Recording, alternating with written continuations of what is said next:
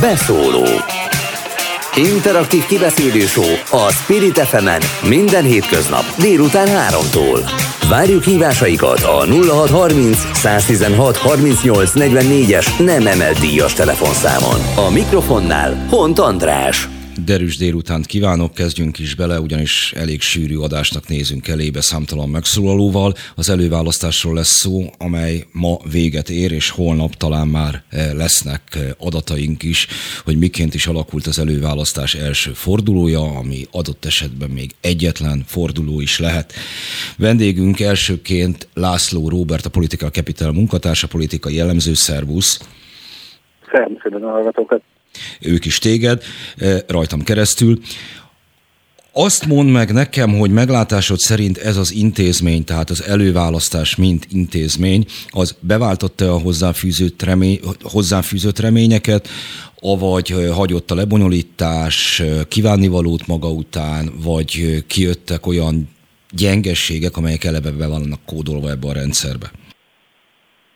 Szerintem a két állítás között nem vagy, hanem és kapcsolat van. Szerintem igen, abszolút bejött, és sőt felül is múlt a, a várakozásokat, mert erre a magas részvételre valószínűleg tényleg senki nem számított, hogy 5-6 százalékot bőven meghaladóan vettek ebben részt, és még hát várjuk ki a, a végleges adatokat. Szerintem ma még lesz egy nagy hajrája ennek, sokan még ma kapnak kézbe. És ezzel párhuzamosan igaz az, hogy hát azt mindenki látta, hogy volt némi probléma rendszerrel, volt egy kétnapos leállás, sok ponton lehetett volna javítani a, az egész folyamatnak az átláthatóságán. Gondolok például arra, hogy számomra nem érthető az, hogy miért nem lehetett napi szinten megtudni az egyéni kerületi bontású részvételi adatokat adatokat, tehát sok mindenen lehetne még javítani, de hát ez volt az első alkalom, hogy egy ilyet megszerveztek. Nyilván nem álltak rendelkezésre olyan források, mint az állami gépezetnek, lényegében ez egy privát kezdeményezés volt közpénz nélkül, úgyhogy ahhoz képest, sőt nem csak ahhoz képest, ez nem egy tisztes helytállás volt, hanem összességében egy, egy sikeres folyamat, de még azért nem akarom ezt elkiabálni, mert holnap még az eredmény várás tekintetében még akadhatnak bonyodalmak, de bízunk benne, hogy nem lesz ilyen. Vitatkoznom kell veled egy kicsit, amikor azt mondod, hogy senki nem számított ilyen részvételre. Én beszéltem nyilvánosan is politikussal és politikai jellemzővel egyaránt még az előválasztás előtt, tán még az aláírásgyűjtések előtt is, akik milliós megjelenésre számítottak.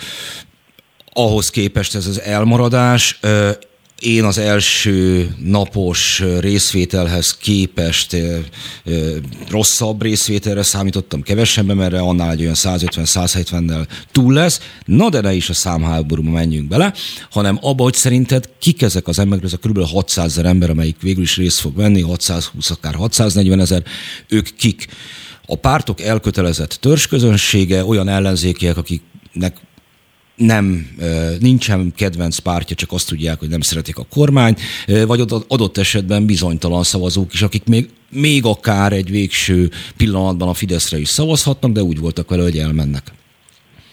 Hát elsősorban a pártoknak a legelkötelezettebb hívei, illetve a jelöltek elkötelezett támogatói lehetnek azok, akik mindenképpen megjelentek, de az tényleg nem tenne ki egy néhány százaléknyi szavazót, hogy azon felül pontosan kik azok, akik elmentek, én azt hiszem, hogy erre lehetne bátor meg válaszokat adni, de ezt soha nem fogjuk pontosan megtudni.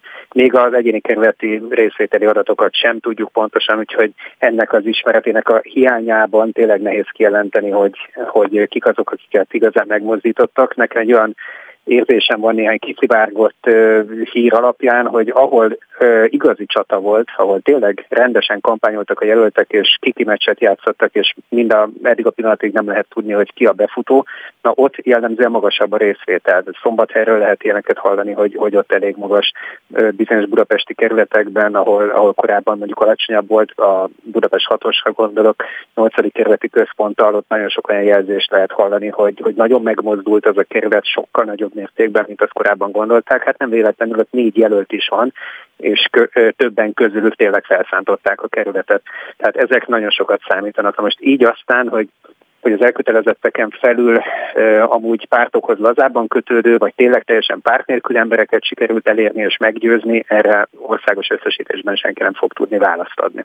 Előbb azt mondtam, hogy vitatkoznom kell veled, most viszont maximálisan alá szeretném támasztani, amit elmondtál most, hogy jöttem ide a stúdióba, belebotlottam Burány Sándorba, aki a kőbányai és kispesti választókörzetek jelen pillanatban a hivatalban lévő képviselője, és erős dékás ellenfelet kapott, ráadásul a Momentum is roppant aktív. Itt már a harmada elment szavazni a 2018-as ellenzéki szavazók számának, ami tényleg nagyon nagy szám. És ezt honnan is lehet így tudni? Mert hogy hivatalos adatok még nincsenek a egyéni kerületi részvételről, tehát gondolom ezt csak ők mondták. Ezt ugyanezt hallom a saját kerületemről is, ezt onnan lehet tudni, hogy a sátrakban pár delegáltak vannak, és az, hogy ott hányan jelennek meg a nap folyamán, azt ők tudják a nap végére. Jó, tehát akkor ott mondták a sátorba. Jó, így ez hitelesnek tűnik, csak ahogy az előbb is utaltam rá, én nekem rejtélyes, hogy ezt az OLVB miért nem közli, sokkal egyszerűbb lenne, hogyha ezt mindannyian tudhatnánk. Már csak azért is, mert állítólag vannak ilyen összesítéseik arra vonatkozóan, hogy a kerületek, választókörzetekben online mennyien szavaztak, ami ugyebár egy kicsikét misztikusabb. De ezzel kapcsolatban is hallottam híreket. Eleve mit szólsz ahhoz, hogy ilyen oda-vissza szivárgó, egymást többnyire egyébként megerősítő plegyka áradat veszi köz, körbe az egész folyamatot? Pont ez a problémám az, hogy nem elég transzparens a dolog, hogyha több adatot, hivatalos adatot lehetne tudni, akkor kevesebb ilyen plegyka keringene. Ez így egészen magától értetődő. Az, hogy az eredményekre vonatkozóan vannak plegykák, az viszont azt hiszem, hogy, hogy az megúszhatatlan, hogyha egy kilenc napig tartó választásról beszélünk. Ugye az vagyunk hozzászokva, hogy egy egynapos választásaink vannak, hát nap végét azt ki lehet várni, de az, hogy kilenc napon keresztül mindenkinek mindenféle értesülései vannak, és a sáprakban az aktivisták próbálnak következtetni, esetleg megfigyelni, hogy ki hogyan szavaznak, ezek alapján állnak össze mindenféle elméletek arról, hogy ki hogyan áll.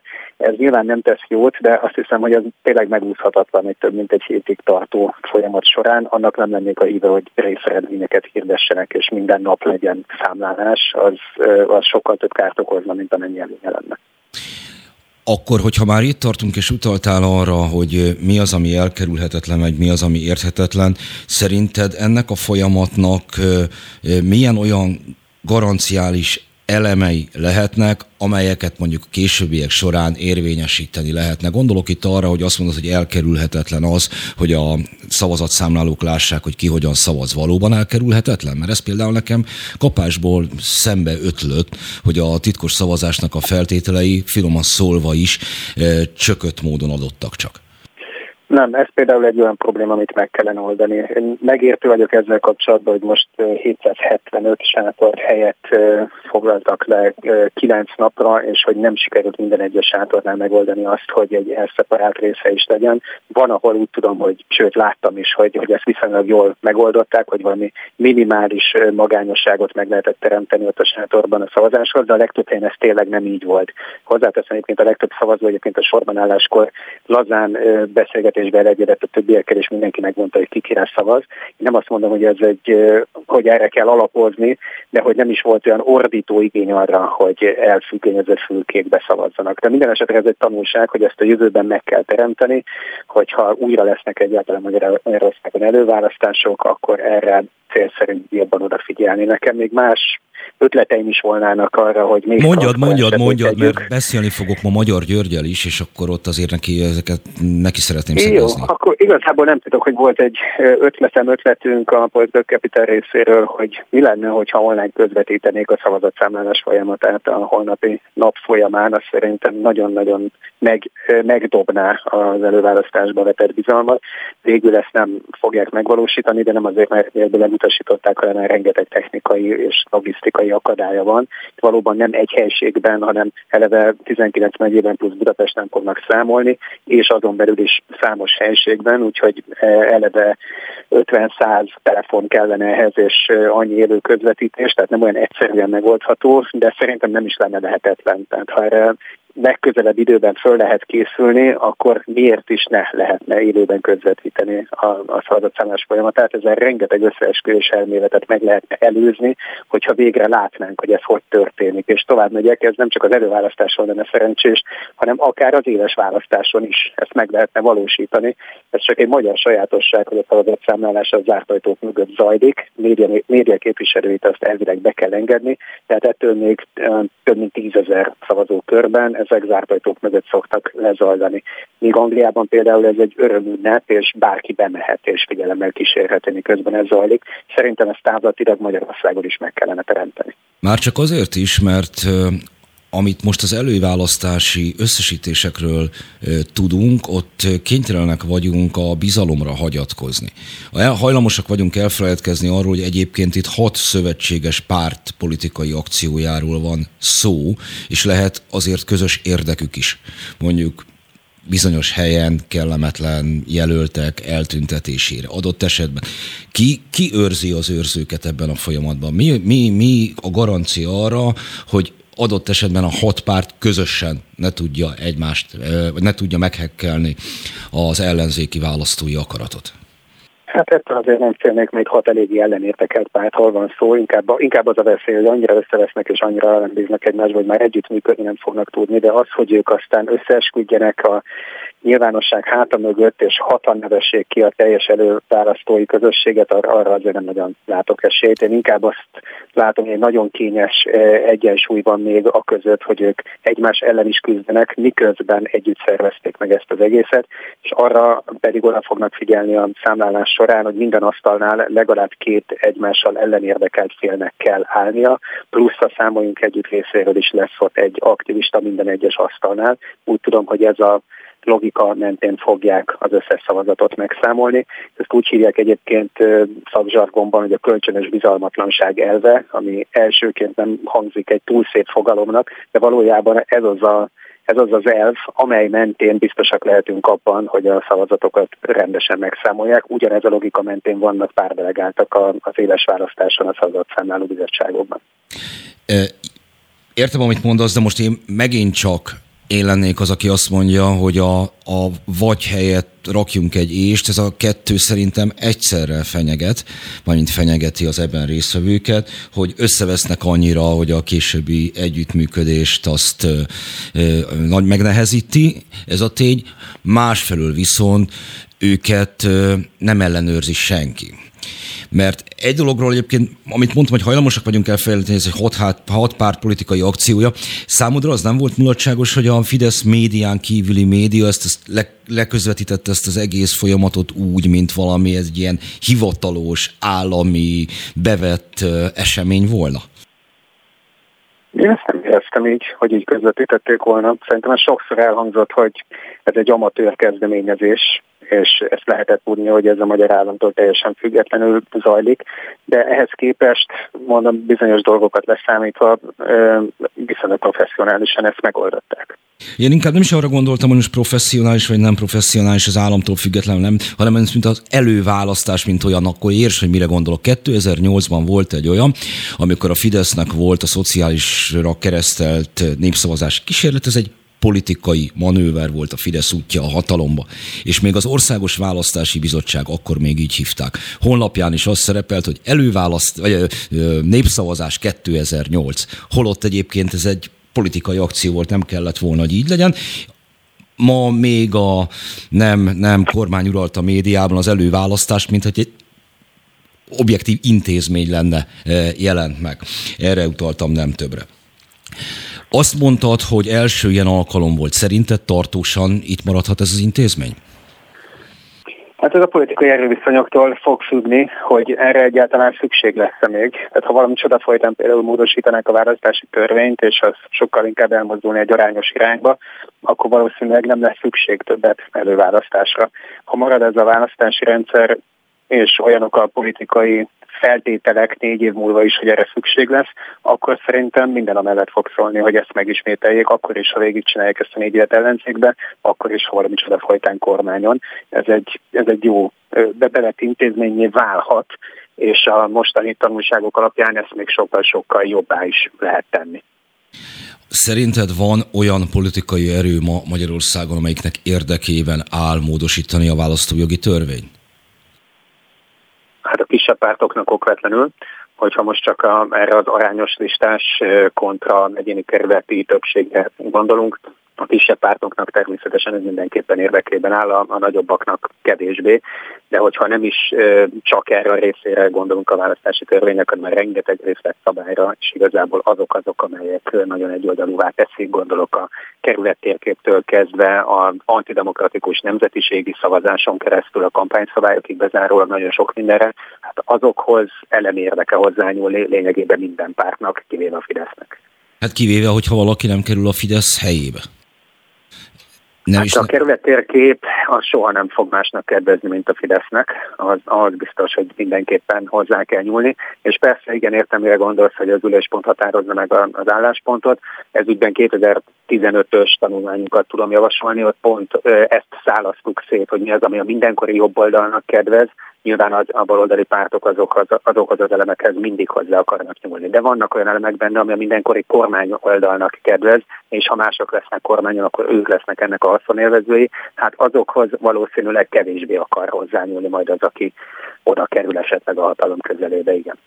Az egész folyamat az úgy indult, hogy a politikán kívülről, pártokon kívülről kezdeményezték már, mint az előválasztást. De amit te érintesz, a kampányszabályok, de adott esetben, ha political capitalről van szó, még a 2000-es években kifejezetten az akkori választókörzetekhez való hozzányúlást kezdeményezte a PC.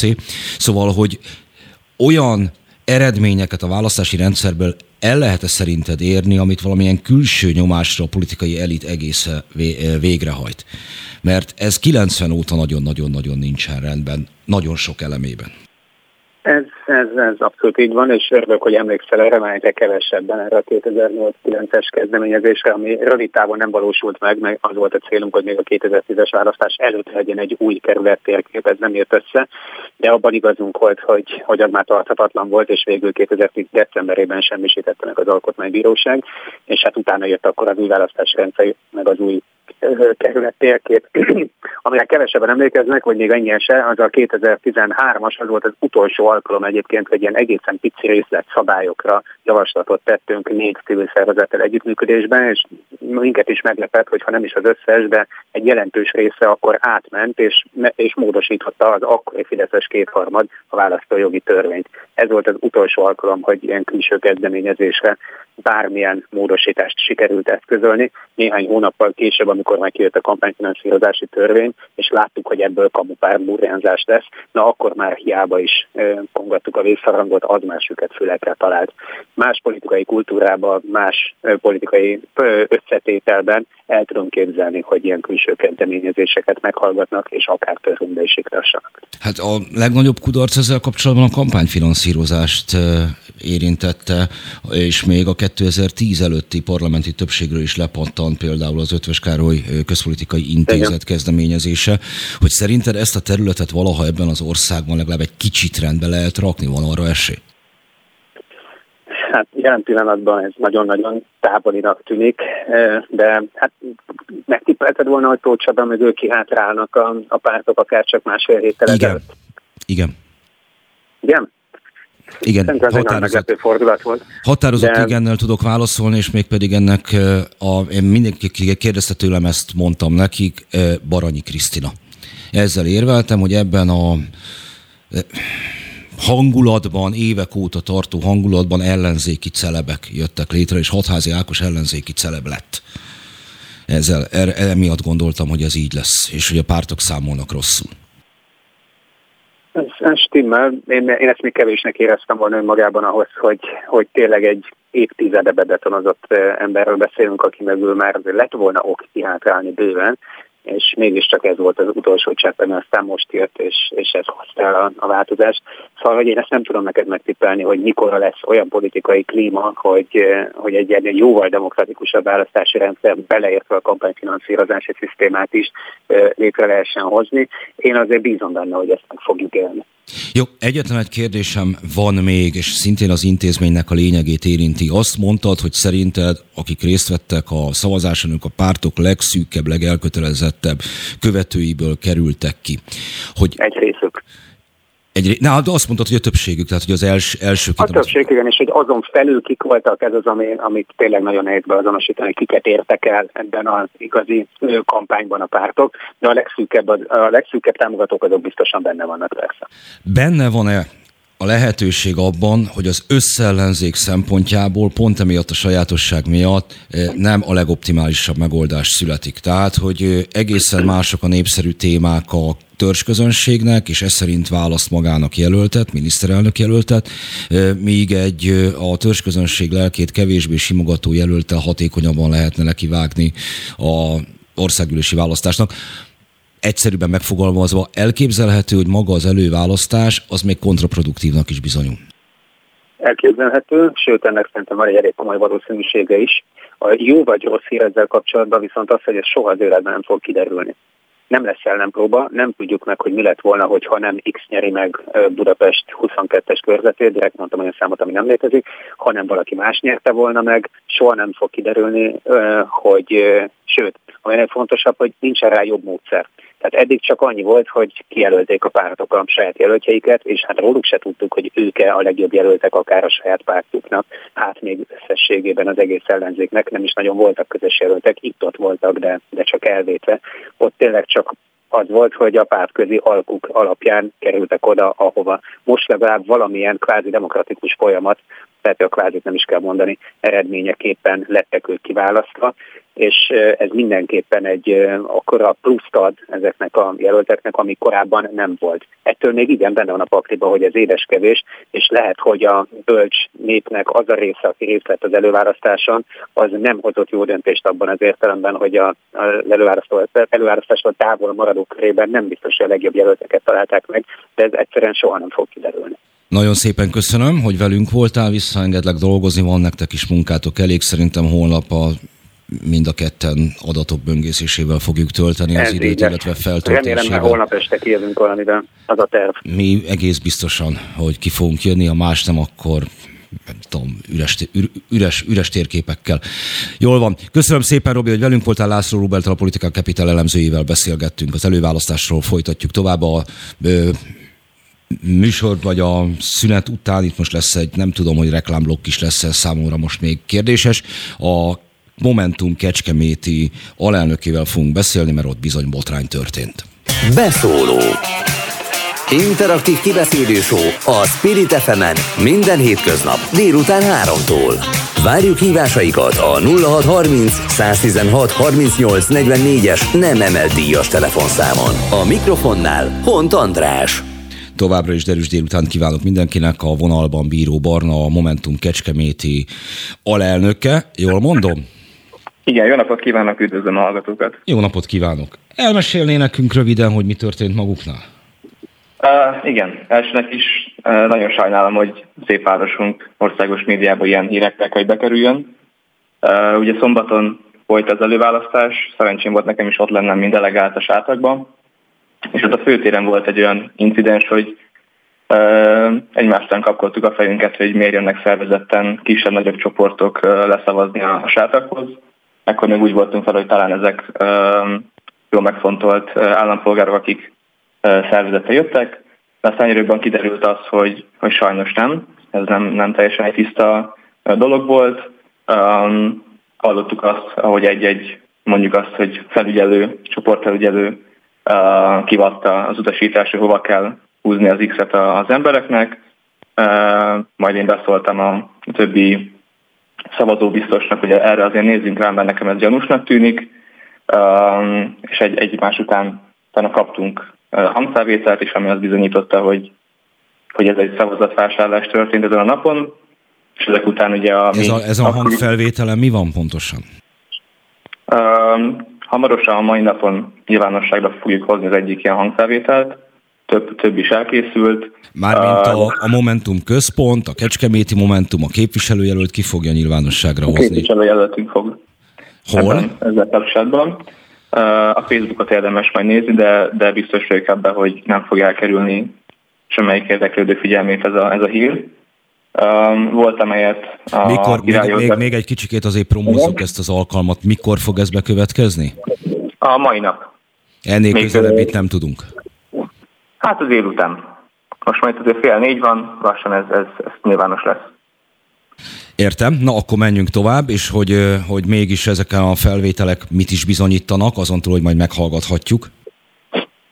Gyakorlatilag ezek a szervezett emberek nyilatkoznak a felvételeken arról, hogy, hogy őket ki utasította arra, hogy, hogy kire húzzák az X-et, ez, ez jelen esetben Király József helyi szocialista jelölt, illetve hangzik még Karácsony Gergely neve, uh, illetve elmondják, hogy ezért mennyi pénzt ígértek nekik, mennyit kaptak valójában. És mennyit? Uh, hát, hogyha minden igaz, akkor 4000 forint volt beígérve, viszont uh, érdekes módon volt, aki azt mondta, hogy ennél sokkal kevesebbet kapott, 2000 forintot, és ami még plusz uh, pikáns rész ennél, hogy hallottuk, amikor elmentek a sátornál, és valószínűleg megtörtént a kifizetés, akkor még egy-két ember elborzott, hogy ő csak 3000 vagy 2000 forintot kapott.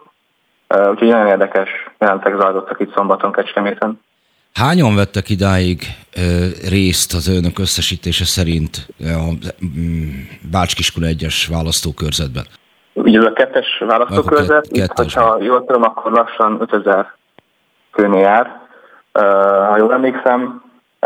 Viszont a, amit én tapasztaltam, hogy hányan jöttek így szervezetten, ez, ez azért több tucat volt az én helyszínemem, és arról nincs teljesen biztos információ, hogy a többi helyszínen ez hány ember lehetett, de mindenképpen azért, hogyha egy, egy szavazatvásárlás, és azt hiszem, hogy az már kicsit túlmegy a határon, nem, hogy több tucat.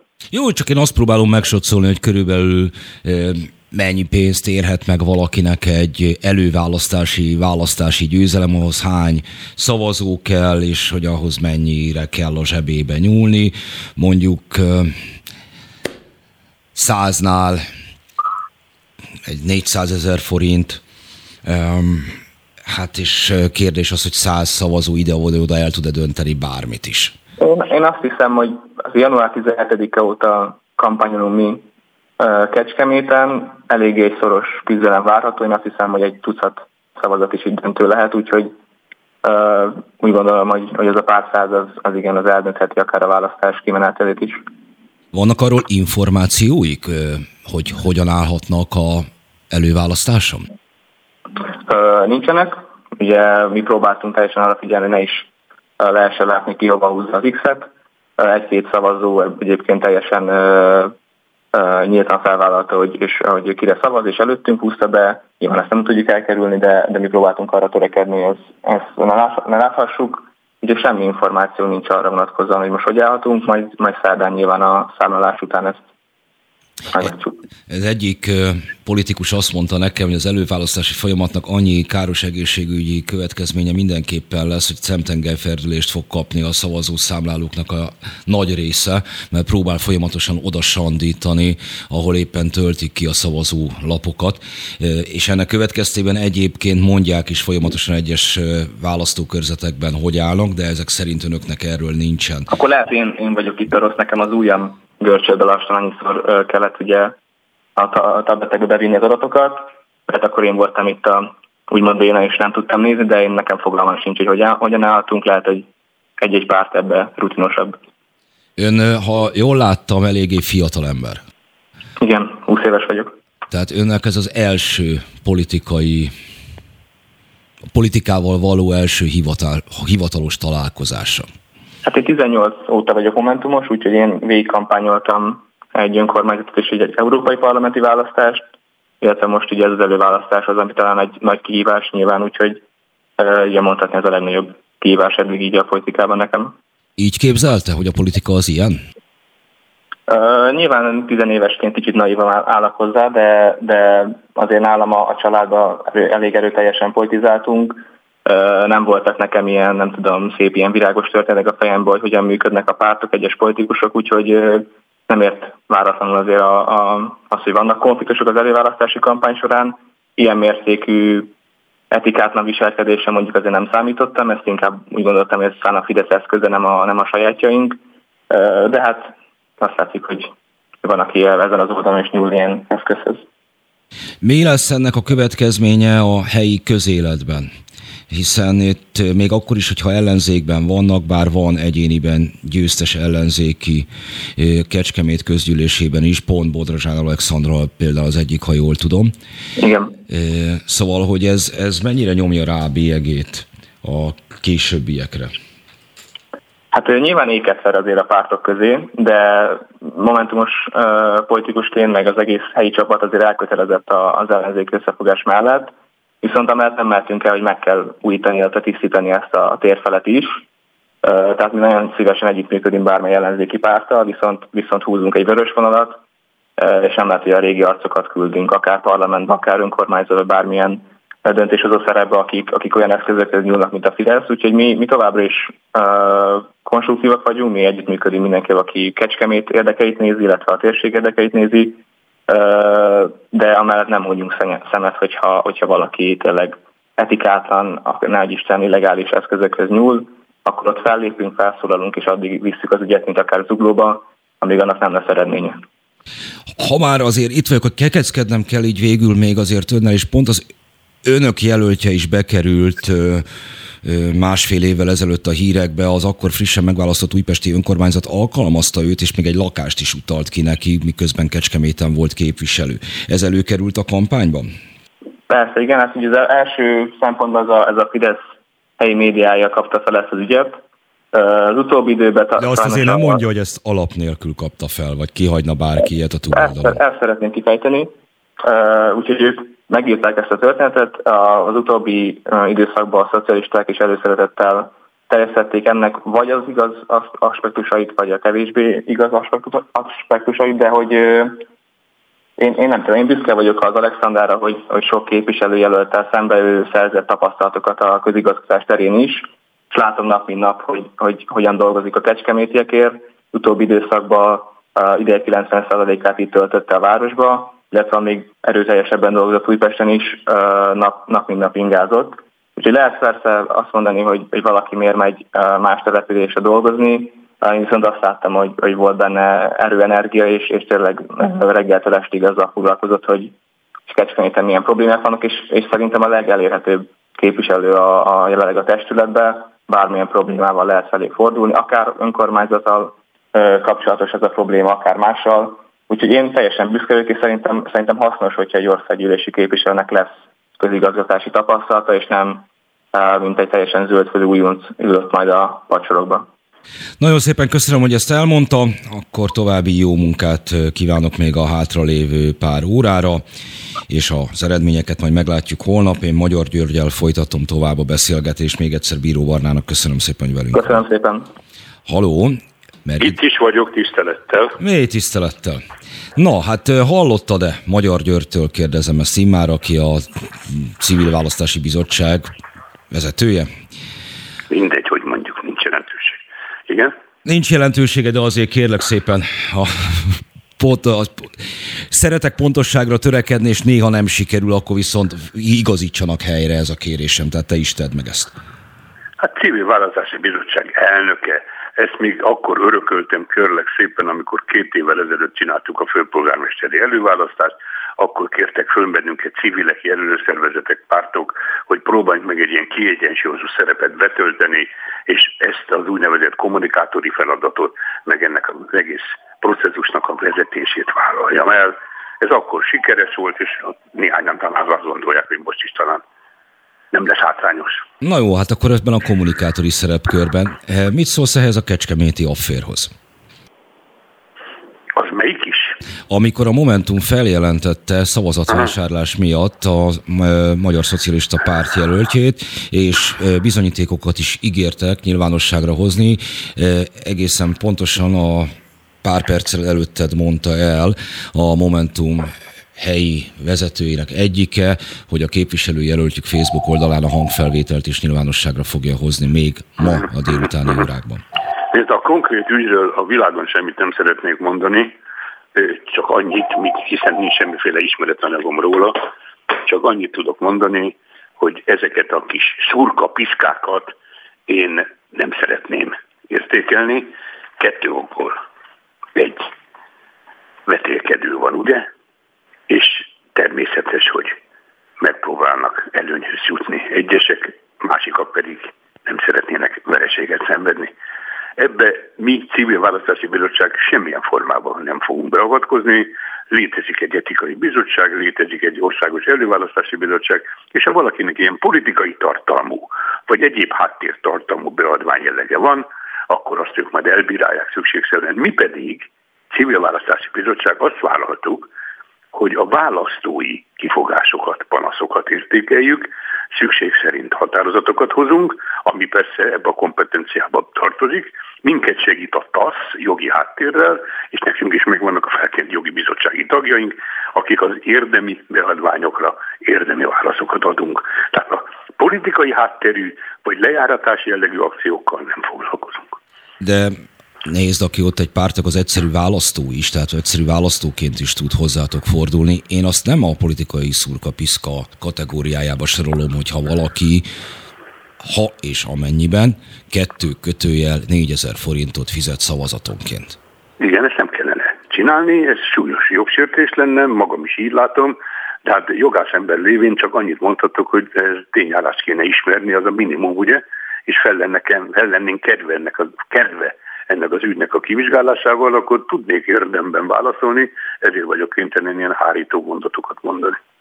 Jó, nem tartasz-e attól, hogy ezek a fajta módszerek, akkor ezeknek a módszerek az alkalmazása miatt kitört helyi, meg nem is annyira helyi háborúskodások alá fogják ásni magát az egész ellenzéki együttműködést? Hallgass ide, András. Azt Én teszem. azt mondom, hogy amikor, amikor mi ezt, én már 7-8 éve fújom ezt a trombitát, hogy muszáj nulladik fordulót csinálni, muszáj előválasztáson kiválasztani az egyetlen jelölteket, akik szembe mennek a hatalom képviselőivel. Mostanáig értünk odáig, hogy ez megvalósult. Én örülök annak, hogyha vannak, nevezzük továbbra is szurkapisztának vagy bokárugásoknak, a ha ezek most jönnek ki a napvilágra, most jöjjenek ki, most tisztuljanak meg, és a nagyválasztásra ne kelljen ilyen kérdésekkel vitatkozni, és fölállni, hogy az a jelölt ilyen volt, vagy ilyen volt. Jöjjön ki ez most. Az előválasztás erre is alkalmas, többek között arra alkalmas, erről már beszéltünk, hogy mozgósítsa szerencsére a változást akarókat, és azt hiszem, hogy itt tudunk sikerről beszámolni. Igen, jelentős a részvétel. Másik oldalról a tematizálás is egy nagyon lényeges dolog, hiszen most is erről beszélünk, igaz? És a, és a legitimálás, tehát a tisztesség megtalálása. Mi előválasztási bizottság erre vagyunk kitalálva, a civilek. És megmondom neked őszintén, hogy ezeket a kis lejáratásokat most kell lejátszani. Menjenek ezek a dolgukra, és hújon a férgesre szokták mondani, a vadhajtásokat le kell nyesegetni, tisztán belemenni egy versenybe, és tiszta versenyben kellene az ellenzéknek jó eredményt elérni. Majd a nagy választáson. A, ha már tisztasságról van szó, László Roberttel, a Political Capital munkatársával beszélgettem a műsor legelején, és azt mondta, hogy neki azért lennének javaslatai az egész előválasztásos folyamattal kapcsolatban. Nyilvánvalóan ezeknek egy része már eső után köpönyeg. Megállapodtunk egymás között, hogy a szavazás titkosságával kapcsolatban azért vannak aggájaink, ennek a titkosságnak a teljessége a sátrak egy jelentős részében azért nem volt biztosított. Ezzel a megállapítással egyetértesz András, én is nagyra értem őt, értékelem őt, téged is, és természetes, hogy vannak bizonyos gyermekbetegségek. Ilyen nem volt még Magyarországon soha. Országos szintű megmozdulás, online szavazás, sátras előállások, nincs óriási tapasztalat. Itt civilek is, és hogy mondjam csak neked, nyeretlen két évesek ülnek bizonyos helyeken a sátrakban, az online szavazásnak is láthattuk, hallottuk, már voltak főzökkenői, tudomásul kell venni gyermekbetegség. Ki fogjuk nőni, be kell gyakorolni. Ettől még a tisztesség, a nyilvánosság, a transzparencia nem fog megsérülni. Lehetnek kisebb amolyan bajok, bánatok, erre megint csak azt kell mondanom, nem ez a jellemző. Persze, lehet találni hibát, föl is lehet nagyítani, lehet is róla kommunikálni. Helyes is, mert a negatív kritikát meg kell hallgatni, és le kell belőle vonni a szükséges következtetéseket. Én magam is nagyra értékelem ezeket, az, ezeket a megszólalásokat, és ami rajtunk múlik, és nem a pártokon, akkor azon igyekszünk is megfelelő módon segíteni. Nekünk civil választási bizottságnak a feladatunk a koordinálás. A mi feladatunk az ilyen, hogy mondjam csak neked, a lebonyolítás tisztességének fenntarthatósága. És a civil kontroll, hogy így fejezzem ki magam, nekünk ezek az előremutató elvek, és ezen belül egy-két kifogás, ami jogszerű lehet, az elenyésző. De mondom, a civil választási bizottságnak van egy panaszkezelő bizottsága, határozatokat hozunk, és vagy továbbítjuk az illetékesekhez, ha mondjuk számítástechnikai, vagy sátorszervezési egyéb ilyen problémák merülnek fel. Ez az ógunk, hogy mi vagyunk a társadalom szeme, a jelzéseket vesszük, és megfelelő módon kezeljük. Ha már civil kontroll, erről is beszéltem Robival az imént, hogy azért arról ne felejtkezzünk el, hogy ez hat pártnak a megállapodása és az annak nyomán létrejött szisztéma, ők uralják azért mégiscsak ezt a folyamatot lehetnek közös érdekeik. Azt, hogy amikor éppen az érdekeik nem közösek, azt láttuk milyen. De lehetnek adott esetben közös érdekeik, és elképzelhető olyan, amikor a választóknak nem sikerül eltalálni a helyes megfejtést egy körzetben. Mi garantálja azt, hogy abban az esetben, hogyha a kölcsönös bizalmatlanság éppen kihúnyóban van konkrét ügyekkel kapcsolatban, és ezek a pártok egyetértenek abban, hogy valamiféle választási rendszerhibát nekik közösen kell helyrehozni, akkor ezt ne tudják a választás, választói akarattal szemben megtenni. Van-e még felettük, mellettük tényleges civil kontroll, amelyik nem kötődik egyik párthoz sem, mondjuk a szavazatszámláláskor? Én azt gondolom, hogy van, mert óriási a felelősségük a politikai típusú döntéseket úgy a jelöltállításnál, vagy esetleges visszahívásánál, vagy a támogatásoknál, ők hozzák meg. És a politikai felelősség is náluk van. Nekünk ebben nincs beleszólásunk. És nagyon jól mondottad, hogy a hat párt úgy vélte, hogy az együttműködésük kapcsán a játékszabályokat és az... Haló, hallani? Természetesen, nagyon jó, jó, jó csak hallani. valaki belesípolt egyet, jön a Pegazus. Na mindegy. A lényeg az, hogy az életem nyitott könyv, tehát ahhoz nincsen Nyugodtan, szükség nyugodtan, én is ezt szoktam mondani. Engem nem érdemes lehallgatni, mert én kifele elmondom, és nem szoktam véka alá rejteni a véleményemet, te is ez a kategória vagy. Na, visszatérve, a pártok tehát meghozzák a belső kis döntéseiket, meghozzák a játékszabályaikat, és ezért ők vállalják is a felelősséget. Mi civilek vagyunk a társadalom. És te nagyon jól tudod, hogy ez egy képviseleti demokrácia. Megbízzuk a képviselőinket avval, hogy bennünket képviseljenek. És nem mindegy, hogy hogyan választják ki őket. Lehet itt a mi kis vetélkedőnket, előválasztásunkat szakmai vagy nem szakmai, érzelmi vagy egyéb alapon megkritizálni. Helyes is. De mit csinál a másik oldal? Én ott nem láttam vetélkedőt. Ott egyesek, kettesek meghatározzák ők ki az alkalmas előtt, és őt küldik el a választásokra. Ne haragudjál, de, de ne, nem válaszolsz a kérdésemre. Akkor mondom máshogy, mert Robinak volt egy egészen konkrét ötlete, illetve a Political Capitalnek, hogy például lehet-e online közvetíteni, eh, ahogy ezt számtalan más áll, eh, uh-huh. államban teszik, a szavazatszámlálás folyamatát. Leszámítva persze azt, hogy csomó helyen kéne, mindenhol kell hozzá telefon fel, és, de legalább ott, ahol lehet, rendelkezésre áll, ott, ott működhet-e az online közvetítés a szavazatszámlálásnak? Én azt gondolom, hogy a nyilvánosság, a transzparencia rettenetesen fontos. Nekünk segítséget nyújt a TASZ, ők is erre figyelnek nagyon lényegesen, ne sérüljenek sem alapjogok, és a titkosságát is azért meg kell őrizni azért ezeknek a szavazásoknak és a szavazatoknak.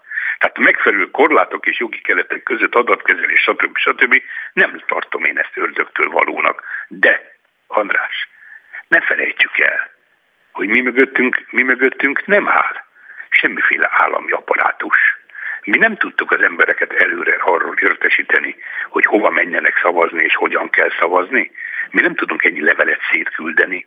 Mi csak így szóhagyom, szájhagyomány útján, vagy a nyomtas te is tagszervezetünk útján tudunk eljutatni bizonyos információkat az emberekhez, és nekünk nem áll rendelkezésünkre szavazói névjegyzék, hogy bemegy valaki a szavazóhelyiségbe, megnéznek egy nyilvántartást, kipipálják, nekünk be kell azonosítanunk az illetőt, hogy igazi-e, oda tartozik-e. Hát ez időbe telik, és nagyon nagy logisztikát, és nagyon nagy aktív közleműködést vár tőlünk, civilektől is, és a pártaktivistáktól is. Tehát én azt gondolom, hogy ez egy gyönyörű szép együttműködés, és emlékezz vissza, talán beszéltünk veled is arról, bár nem emlékszem, annyit beszélek, hogy kezdet-kezdetén voltak zavarok, ugye?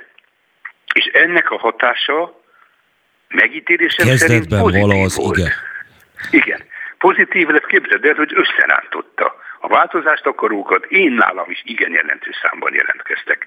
Számítástechnikai felkészültségűek, akik azt mondják, hogy segítünk kibogozni, mi történt ezzel a terheléses támadással.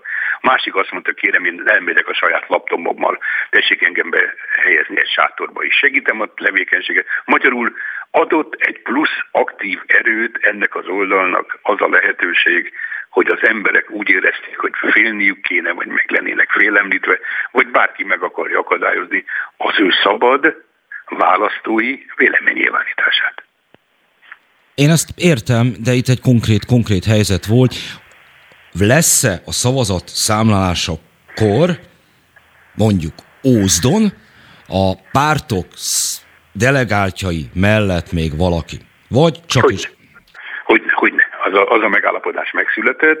Civilek és pártdelegáltak egyenlő fele-fele számban lesznek benne a szavazatszámláló bizottságokban. Budapesten is, és megyénként is. És van körülbelül, András, 3000 urna, amit ki kell nyitni, meg kell számolni egymás jelenlétében, jegyzőkönyvezni kell, számítástechnikai háttérrel ellenőrizni, a QR kódokat azonosítani, a nyilvántartásokat egyeztetni, az írásbeli adatokat és a bedobott szavazólapokat. Ez egy komoly házi feladat, és itt is működik, amiről az előbb beszéltünk, a civil kontroll, ezt nem a pártok fogják egymás között eljátszani. Jó. Ott vagyunk, és vállaljuk a felelősséget, az egyik tagszervezetünknek az a neve, hogy számoljunk együtt. Nem először csinálják ezt. Két éve is csinálták. Csinálták helyi választáson, legutóbb a Fundán Egyetemnél is. A hang is begyakorolta már ezt praktikusan, hogyan kell kontrollba tenni. És én azt gondolom, hogy relatíve ennél a hatalmas részvételnél ez egy sikertörténet. Mikor kezdődik el a számolás? Holnapi napon, folyamatában, helyben is, tehát a 20 19 helyi és egy fővárosi helyszínen, és várhatóan délutánra van eredmény, este fele pedig én gondolom, hogy meg is lehet mondani, hogy mi történt, akkor, ha nem jön közbe semmi, és a pártok egyeztetései következtében nem találunk ki újabb és újabb megoldási javaslatokat, vagy nem jönnek közbe akadályok, mert az már most látszik, hogy van egy ilyen felvetés, hogy a második fordulót lehet, hogy pár nappal el kell csúsztatni, éppen azért, hogy logisztikailag felelősen készülni. Ugye tudott, hogy körülbelül három miniszterelnök erőt kerül be a második fordulóba. A nyomtatás, a, a nyomdai munka, a logisztika, az eljuttatni a helyszíre, sátrakat újra nyitni, aktivistákat újra mozgósítani. Lehet, hogy egy pár napot csúsztatni kell, de meg lesz az az egész egy hét, ami alatt a választópolgár újra leadhatja a szavazatát úgy online, mint személyes részvétele. Ha, ha lesz második forduló. Igen, hát hogyha nem kap meg valaki 50% plusz egy szavazatot, ennek kicsi esélyt látom, András, ilyen 650 ezer, 700 ezer részvételnél én azt hiszem szóródni fognak a szavazatok e tekintetben. Jelentősége lesz az esélyesek mellett, tehát ezt te is szoktad értékelni, hogy ki a harmadik befutó, ugye? Ki a harmadik, mert a végén egy csak egy maradhat, mint abban a bizonyos filmben, ugye? A lakóban. Köszönöm szépen, hogy velünk én voltál. Is, köszönöm, a köszönöm. hírek után folytatjuk a műsorunkat. Magyar Jó egészséget. beszélt eh, velünk. Azt úgy szintén neked is, meg mindenkinek.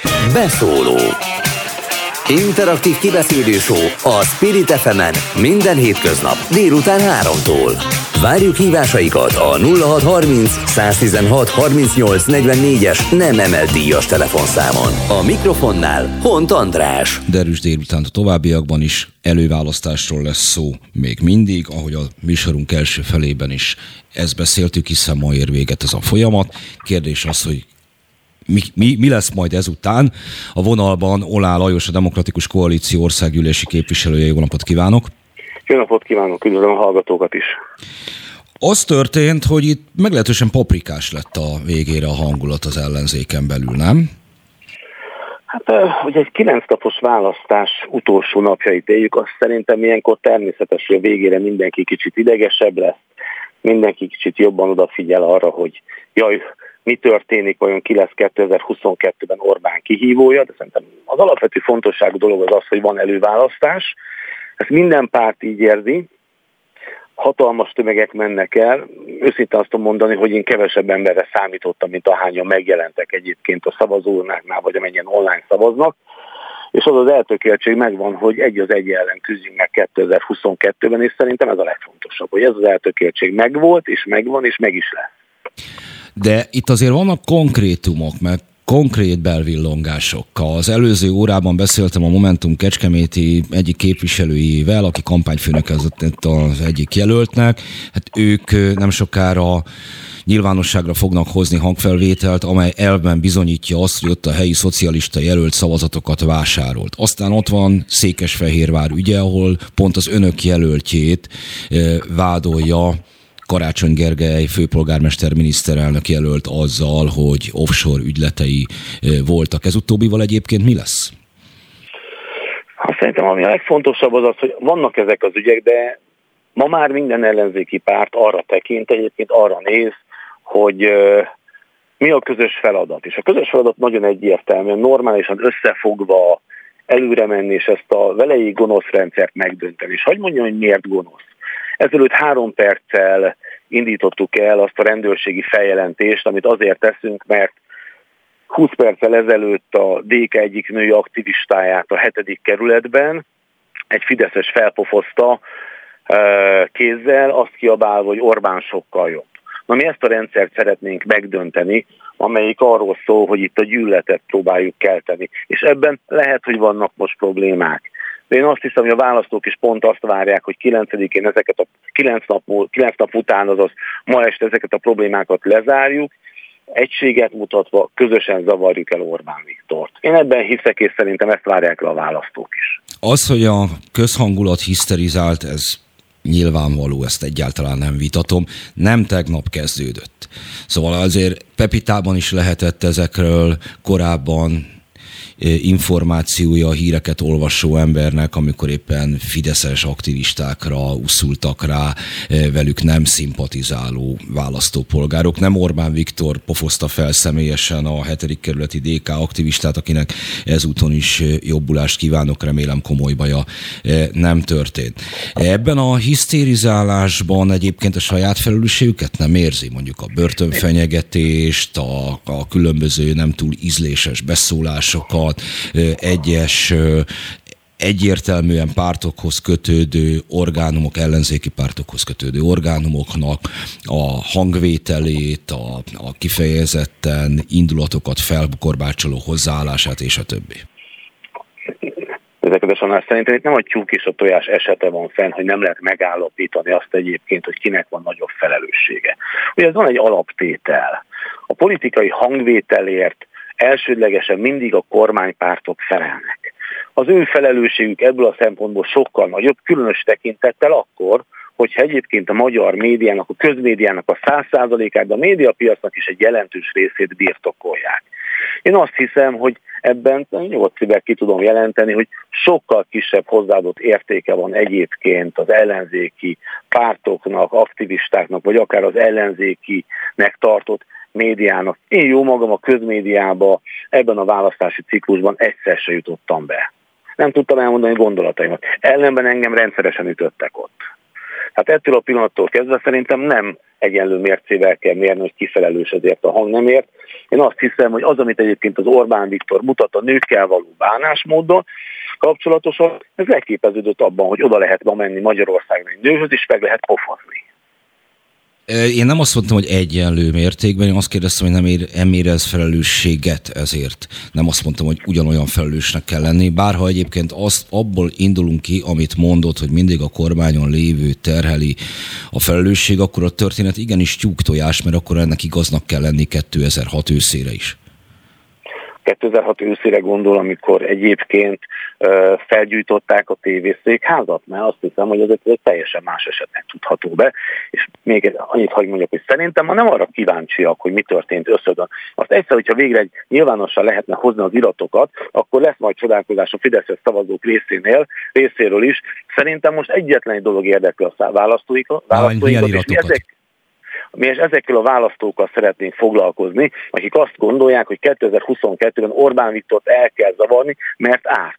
Árt ennek az országnak akkor, amikor már 19 ország aláírta azt a megállapodást az EU-val, amiben a felújítási pénzek érkezhetnek, Magyarországon meg még csak a tárgyalás időpontja sincs kitűzve újból. Na ezért kell ezt a rendszert elzavarni. Ebben az elzavarás folyamatára próbáltam rákérdezni a beszélgetésünk legelején, nem tart attól, hogy most azért olyan sebeket sikerül egymásnak okozni, amelyek nehezen fognak begyógyulni? Vagy fogal, fo, fogalmazhatok más, hogy én nekem az a 12 éves megfigyelésem, 11 még csak, hogy az ellenzéki szereplők esetében mindegyiknél van egy olyan másik ellenzéki, akit sokkal jobban utál, mint Orbán Viktort. Hogy ez a helyzet nem prolongálódhat az előválasztás utára is.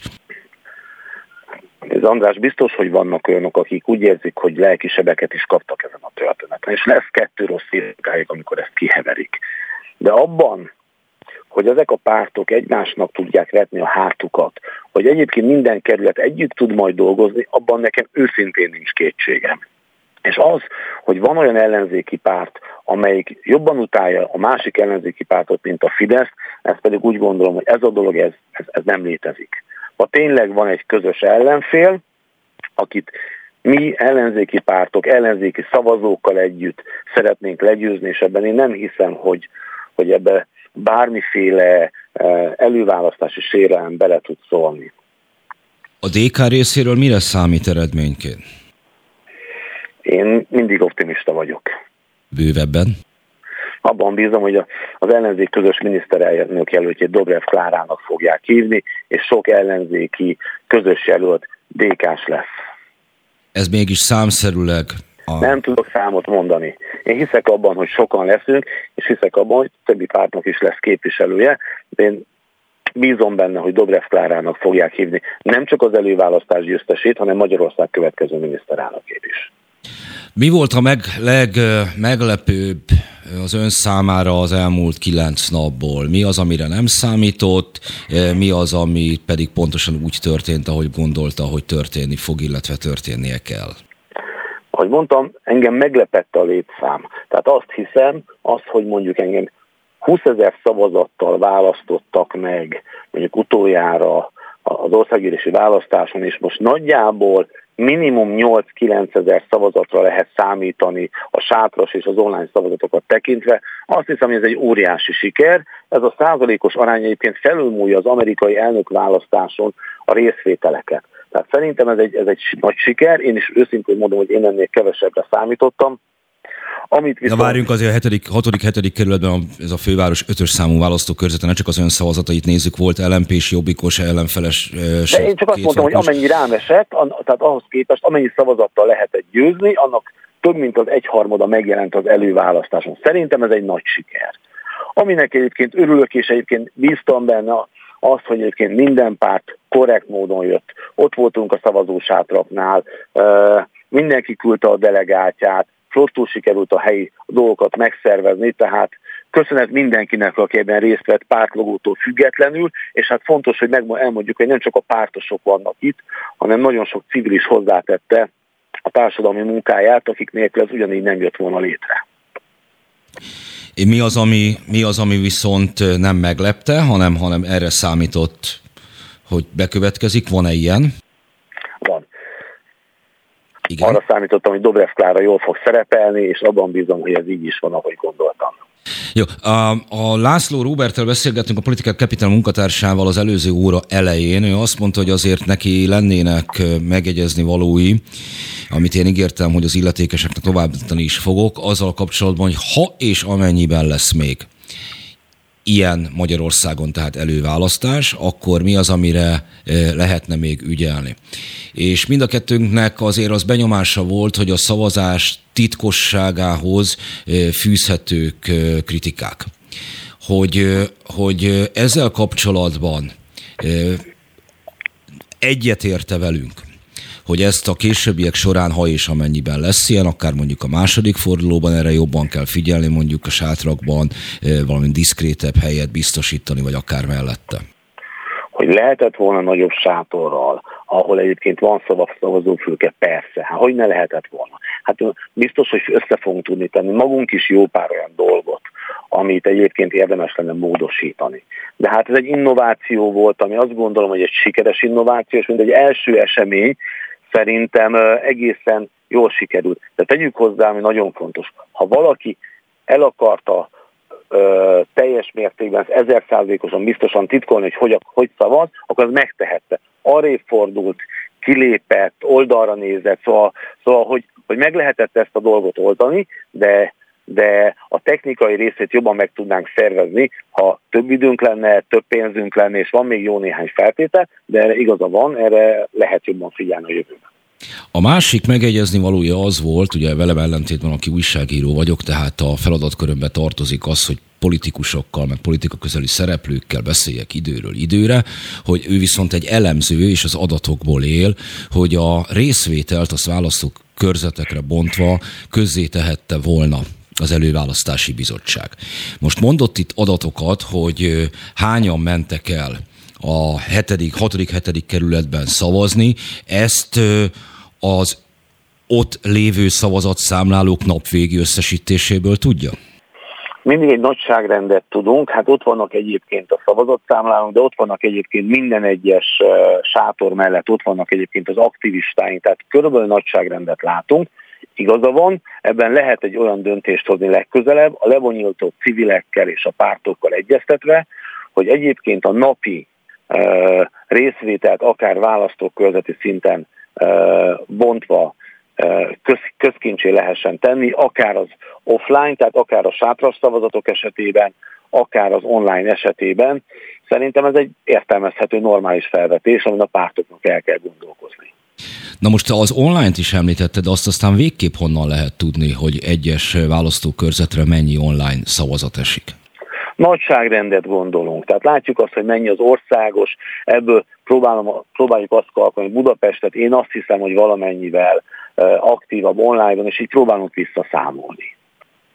Gyurcsány Ferenc azt mondta a Spirit FM-en a múlt héten a Ceglédi Kérdez című műsorban, hogy elrontotta az MSP és a, a Momentum a tárgyalásokat, a demokratikus koalíció meg ezzel élt. Hogy látja most nem, mint egyéni képviselő és egyéni előválasztási képviselőjelölt, hanem a DK-nak az országgyűlési képviselője, tehát ez egyik legfontosabb szereplője ennek a pártnak, hogy, hogy igaza van-e a pártelnökének, és pár nap elteltével is ez így látható, hogy a szövetségeseik, ellenfeleik részéről valami elszúrás volt a korábbiakban. Szerintem azt, hogy ki hogy tárgyalt, azt holnap este fogjuk tudni. Nem, Kinek, hogy, az, hogy, hogy ki hogy tárgyalt, azt eddig is tudjuk, csak azt, hogy ennek mi az eredménye legfőképp. Így, így, így. Hát, hogy az eredményes tárgyalás volt vagy sem, azt holnap este fogjuk tudni, hogy minden tárgyalást egyébként az eredmény hitelesíteni ebből a szempontból, és ez pedig holnap lesz világos, amikor mind a VK szintjén, mind a miniszterelnök szintjén látjuk az, az eredményeket. Hogy csak érzések lehetnek. Azt azért mondjuk lehetett tudni, hogy hogy Zuglóban súlyos konfliktus lesz. Meglepte egyébként, hogy ennek az a vége, hogy még az első fordulós eredmény hirdetés előtt Tóth Csaba bedobja a törül között? Meglepett egyébként. Azt hittem, hogy egyébként végig fog menni ez a dolog, és majd látszani fog, hogy a két jelölt közül ki az, aki több szavazatot kap. Tóth Csaba így döntött, ez az ő személyes döntése volt mint a, ennek a folyamatnak egy résztvevője, részes fele, és most nem csak megint a választó körzetéről kérdezve, ahol egyébként megjegyzem, én lakom. Azokkal a benyomások alapján, amit az elmúlt kilenc napban szerzett, vannak-e különböző egymástól jól elkülöníthető választói attitűdök, különböző helyek szerint, tehát város, falu, főváros, vidék, mik a tapasztalatok, hangsúlyozom a benyomások alapján? Én kevésbé látom azt, hogy a vidéken uh, mi történik. De azért pártársaival csak ami, beszél. Ami, ami érzésünk van, az, hogy talán a legkiegyensúlyozottabb teljesítményt, ami országosan érezhető, hogy kisebb településeken, megyajogú városban, budapesti szinten talán a legkiegyensúlyozottabb teljesítményt azt a DK és Dobrev Klára nyújtja, ilyen érzésünk van. De megint csak mondom, hogy ezt majd akkor fogjuk látni, hogyha jönnek a valódi eredmények, addig minden csak érzés. Nem is feltétlenül a belső párt megoszlásra gondoltam, hogy alapvetően a választói aktivitásra. Van olyan, ami olyan település típus, ami, ahol elmarad a, a részvétel mondjuk a vártól. Beigazolódott-e az például, hogy a falvakban nehezebb elérni az ellenzéki választókat, vagy, vagy nem, nem igazolódott be?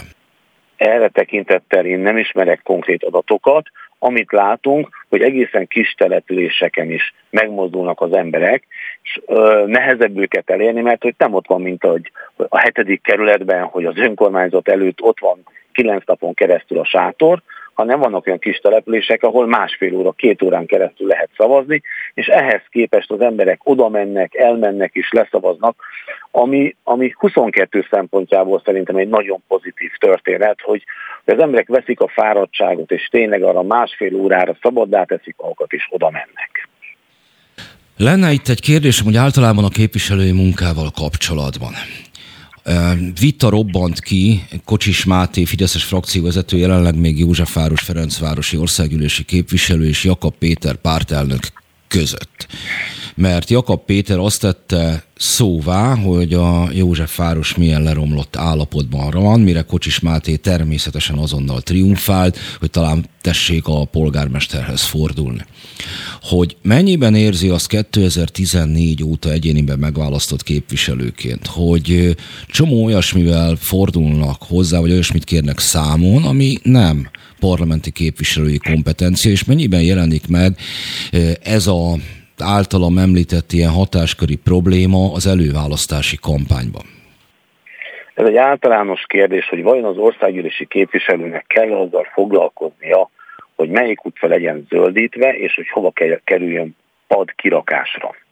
Igen. A, nekem az az egyértelmű álláspontom, hogy minél nagyobb kompetenciát kell adni az önkormányzatoknak, sőt, akár egész ondáig el lehetne menni, az önkormányzat kötelező feladatok ellátásán túli költségvetésének egy meghatározott részét azt a lakókkal közösen döntse el.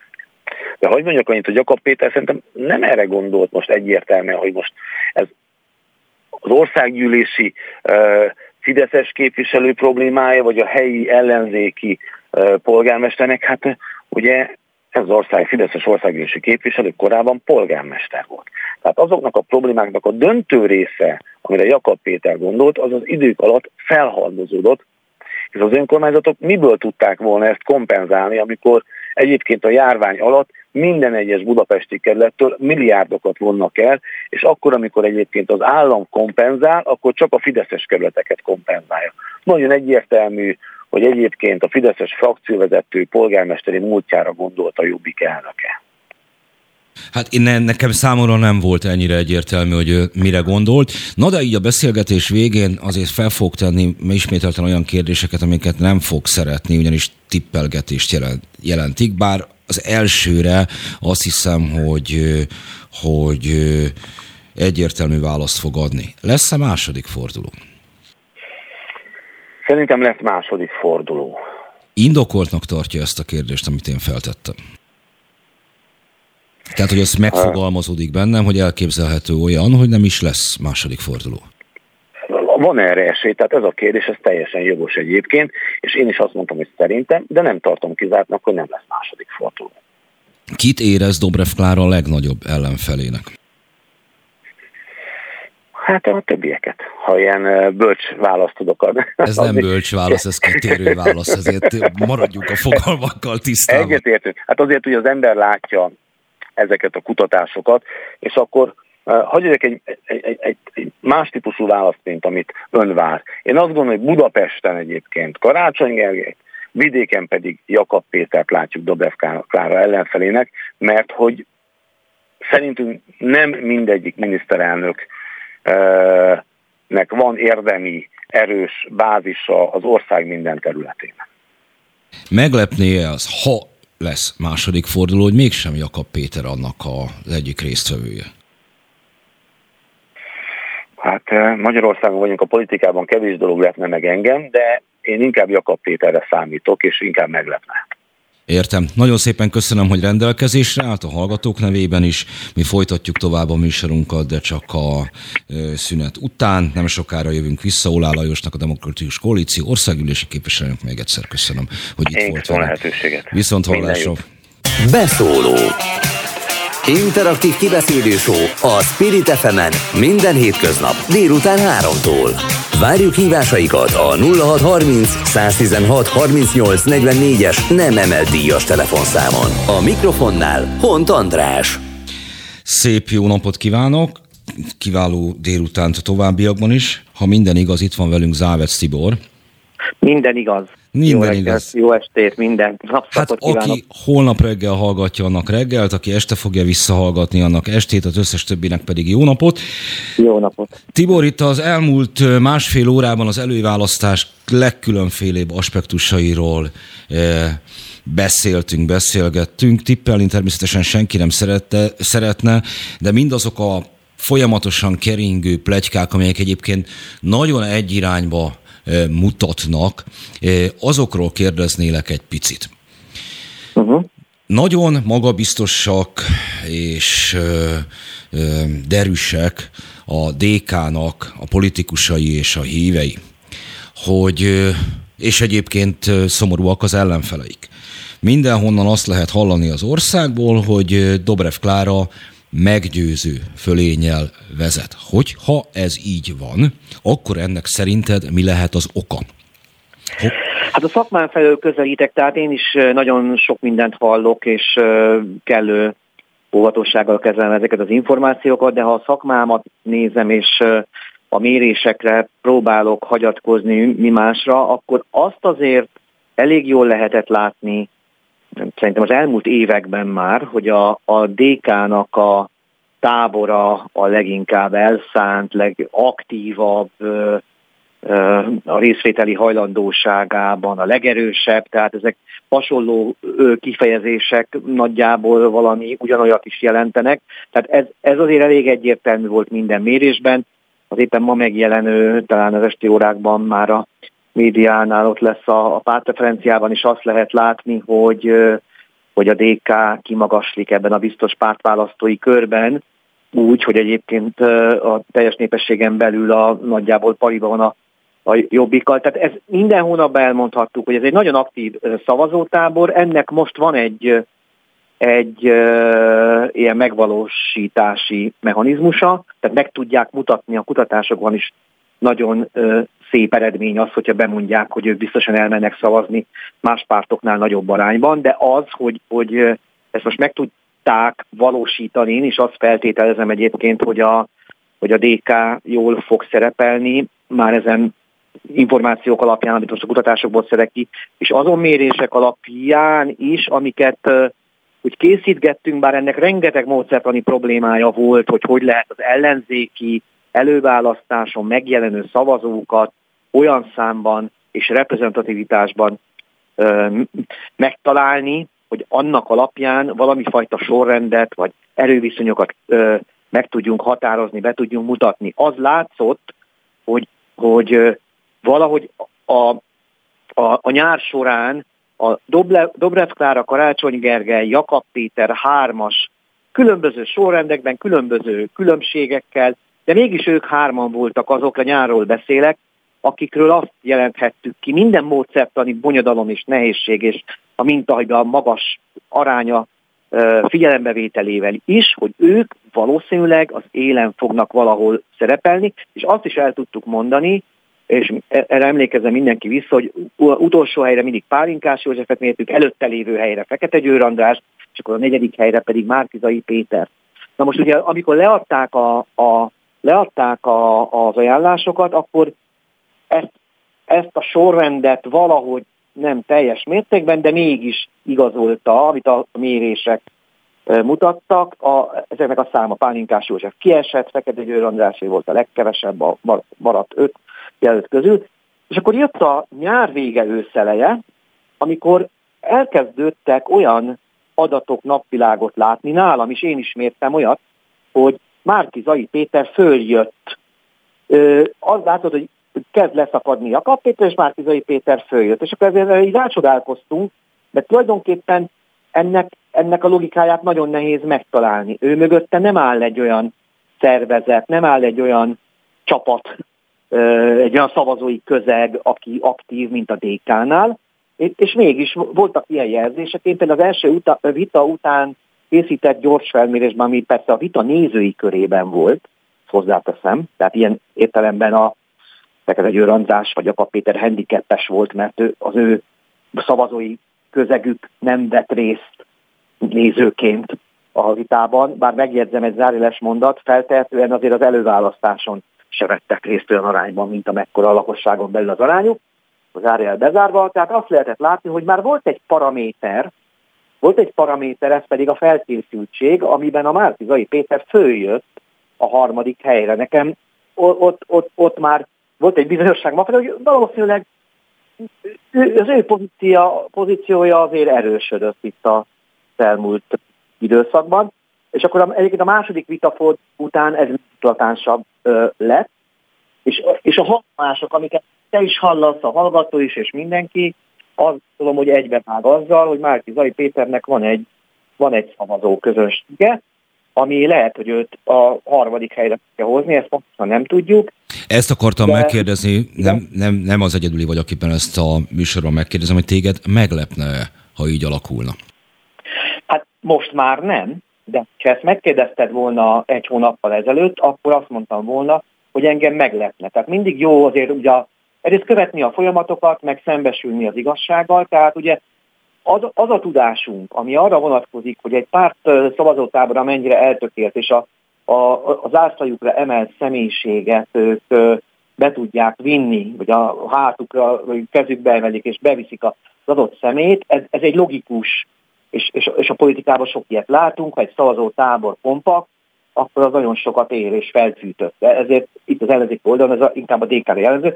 De hát ugye ezzel szemben éppen, hogy, hogy Márkizai Péter említhettük volna, aki ebben a dimenzióban ugye nem értelmezhető táborral rendelkezik, mert pontosan nem is tudtuk, nem is, nem is, nem is érzékeltük annyira pontosan, hogy mi az a társadalmi közeg, a, a, aki őt kedvel is, mi több, miniszterelnökként szeretne látni. Akkor én, erre én, én mondok neked valamit. Igen, Aztán én tagja vagyok szakmámból kifolyólag lehető legkülönfélébb színezetű politikai csoportoknak. És Igen? én azt érzékelem Márki Zaj körül, hogy az ellenzéki protest szavazók gyűlnek hoz, köré.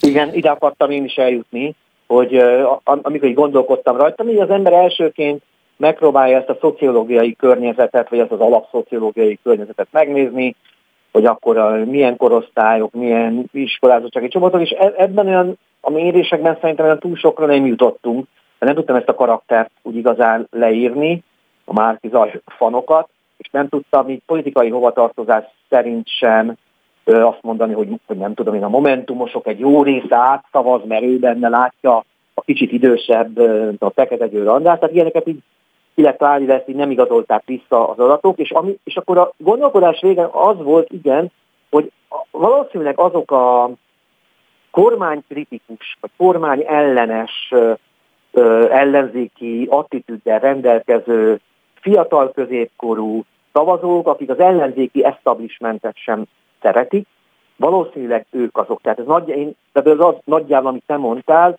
hogy ellenzéki protest szavazó, tehát aki nem akarja ezt az ellenzéket, aki nem csak kormányt akar váltani, hanem ellenzéket is akar váltani. Most már én is itt keresem, és, és ha ő jó helyre fut be, amit majd holnap már talán tudunk, akkor, akkor ez egy nagyon létező uh, politikai közösség, vagy, vagy, vagy szá, nagy számosságú politikai csoport, amire eddig valószínűleg olyan nagyon nem figyeltünk, mert el voltunk ugye a hardcore szavazókkal. Hát ti nem figyeltetek, ugyebár esetemben az én legszűkebb környezetemről beszélünk, hogy a Jobbikról akarok még valamit kérdezni. Azt mondod most is, hogy pariban van a demokratikus koalíció a Jobbikkal, uh-huh. hogyha az összes szavazót nézzük, és volt ennek a folyamatnak a előválasztási megállapodás megkötésétől, és aztán a miniszterelnök jelöltek bejelentésétől kezdve több olyan pontja, amikor Jakab Péter vezetett a miniszterelnök jelöltek uh-huh. versenyében. Így van. Ehhez képest mind az aláírásgyűjtésnél azt láttuk, hogy szervezetileg a Jobbik nem veszi fel a versenyt a demokratikus koalícióval, de még adott esetben Karácsony Gergely mögött így összedrótozott szervezetek erejével sem, illetve a népszerűségben is egy, egy morzsolódást látunk Jakab Pétert nézve. Ez, ezek megáll, megállják a helyüket, amiket mondok most, nem? Megállják a helyüket, így van. Ez, ez ha van meglep, ha Jakab Péter nem szerepel jól, és a jobbikos jelöltek nem tarolnak a kis településeken, akkor nekem az is meglepetés lesz, mert én is azt gond... tehát ugye a szavazótábornak az aktivitási szintjét azt látom, az egy olyan közepesebben az ellenzéki világban, tehát az LMP-nél jóval nagyobb, a DK-nál kisebb, de ezért mondom, hogy olyan közepes. De ugye mivel elég sokan vannak, ezért mindig, mindig bármilyen vetítési alapot nézünk, jó pozíciókat foglalt el a, a Jobbik, és e, ki is alakult egy mítosz, biztos te is találkoztál vele, hogy, hát, hogy, hogy, hogy a Jobbiknak egy olyan szervezeti hálója van, ami, ami hát ez még egyébként valószínűleg abból a 2000, talán 2010-14-ből fakad, amikor lejárták az országot, és, és akkor ö, ö, mindenkivel talán ugye rá voltak kényszerűen, mert nem tudtak bekerülni a, a, a médiába ö, kellőképpen, és akkor kialakult egy gyakorlat, ami aztán tapasztalattá vált, hogy ő nekik van egy hálózatuk, ami meg tudja mozgatni a vidék Magyarországát, különös tekintettel a, a falvakra, esetleg a legkisebb városokra, és, és ha, ha nem szerepel jól e, Jakab Péter és a publikusok, akkor valószínűleg ez, ez a mítosz, ez, ez, el, ez, ez szerte foszlik, mert akkor, akkor ez csak egy, akkor ez már, ez már nem az, ami, ami akkor volt, és nem tudták jól karban tartani azt gondolom. Hát persze, az egy alapprobléma, hogy a maga az előválasztás olyan lebonyolítási rendszerben zajlott, ahol effektíve nagyon nehéz volt megvalósítani azt, hogy egy falusi szavazó leadja a voksát, azért mégse az, az volt, hogy, hogy a nem tudom, meg elért helyről lemegy a Móri Zsigmond körtére, és leadja a voksot. Tehát ennyi, azért bonyolultabb volt ez a dolog egy falusi szavazó számára, és szerintem, amikor mi a közvéleménykutatásokban a nyáron kérdezgettük, hogy kire adja le a voksát az előválasztáson, akkor, akkor a szavazók jó része még nem volt tudatában annak, tehát ilyen néhány nyitott kérdéssel ezt így próbáltuk is megtudni, hogy, hogy, hogy ez nem úgy van, hogy oda megy az iskolába, ahova szokott uh, hétközben, vagy hétvégén, mert hétközben gyerekek vannak, hétvégén meg zárva van. Tehát, hogy ez nem így működik, tehát nem a szokásos választási mechanizmus van, hanem ha valahol lesz egy sátor, vagy jön egy mozgó vagy valami ilyesmi. Tehát ezt nagyon sokan nem tudták, és Jakab Péternek a jó adataiban valószínűleg az is, ez a nem tudás is benne volt, és amikor kiderült a valóság, hogy hoppá, itt meg kell mozdulni, meg itt vinni kell az embereket, akkor ez már nem volt olyan, nem volt olyan egyszerű. Köszönöm szépen, hogy mindezt elmondtad. Egyetlen egy megjegyezni való, aztán a dolgodra engedlek, van neked is sok most jelen pillanatban, hogy ez azért rossz hír az összellenzéknek, mert ha jól láttam, a vidéki hálózatot tekintve ők nagyon a jobbikban reménykedtek. Igen, igen, csak ott van, így van, ez, ez egy rossz hír az ellenzéknek, mert hogy nem, valószínűleg nem akkora ereje van, mint amit gondoltunk róla fél év alatt még lehet rajta erősíteni, meg be tud szállni a többi párt is. Még egyébként, ha ilyen összelezéket nézik, akkor a, a, valószínűleg az, az adatok azt fogják mutatni, hogy a, a DK olyan, nem tudom, olyan választókörzetekben is majd föl tud mutatni értékelhető mennyiségű szavazatot, ami nem csak városokból áll, nem ilyen mert ugye a felosztás az volt, hogy inkább a jobbiknak jutottak ezek a kettejük közötti együttműködés kapcsán, de azért mégis vannak ilyen kisvárosias, néhány falvas területek, ha ott a DK jobban szerepel, mint amit gondoltunk, akkor, akkor az, az a hálózat a, a jövő évi parlamenti választáson ellenzéki érdekekben tud mozgósulni. Nagyon szépen köszönöm Závet, Závet Szibornak, hogy rendelkezésre állt, mi folytatjuk tovább még a műsort a Jobbikkal. Viszont hallás, szervusz! És itt van már is velünk Schneider Tamás, a Jobbik volt elnöke, hogy ezzel melegében is ezzel a témával tudjuk folytatni. Hát hallott-e, amik idáig elhangzottak? Jó napot kívánok! Jó napot kívánok, üdvözlöm a hallgatókat. Igen, hallottam az utolsó öt percet, és hát meg is fogott, és hát ez a mítosz szó, amit elhangzott Závesz Tibortól, Hát ez a mítosz ez most foszlik széjjel, tehát ugye, ahogy mondani szokták, a puding próbálja az evés, és az most következett be, és amikor azt kérdezik, hogy miért szerepel ilyen rosszul láthatóan Jakab Péter, akkor nagyon egyszerű a válasz alapvetően a szervezettség teljes hiánya. Én ezt már nagyon régóta mondom, hogy hogy leépítik a pártot, leépítették a pártot. Csak egyetlen egy példa, Heves megyében, ahol én lakok, 58 szervezetünk volt, mielőtt Jakab Péter átvette a Jobbiknak az irányítását. Jelenleg kettőről tudok, ami aktívan működik, és lehet, hogy még három-négy papíron létezik. Ilyen hatalmas mértékű leszakadás vagy megszűnés volt az utóbbi jó másfél évben, és ez tényleg azért szomorú, hogy ön is mondta egyébként András, hogy az ellenzék valóban abban bízott, ebben a mítoszban bízott, hogy a jobbik vidéken erős és meg tudja mozgatni az embereket. Hát most pontosan látszik, hogy ez egyáltalán nem igaz, sőt, szó szerint iszonyú katasztrofális a helyzet. Ez nyilván az egész ellenzék szempontjából nem jó. Én ezt számtalanszor szóvá tettem, nyilván elsősorban a Facebookon és más helyeken, és akkor mindig lehullogtak, hogy ugyan már, ugyan már, hát én, én csak a rossz akarója vagyok a jelenlegi vezetésnek, de hát most látszik, hogy mi is a valóság. Jó, maradjunk egy kicsikét Heves megyénél, mert Vona Gábor, aki szintén Heves megyei, mármint eredendően, szokta mondani, hogy azért a szervezeti leépülése Jobbiknak nem Jakab Péter alatt kezdődött, hanem már az ő elnökségének idején is. Heves megye azért lényeges, mert az a három Heves megyei választókörzetből három erős jobbik jelölt indult a legutóbbi választáson, meg azt megelőzően is. Mirkócki Ádám, aki aztán meg is szerezte Eger polgármesteri pozícióját, a már említett Vona Gábor Gyöngyösen, és 60 és térségében pedig ön. Így van.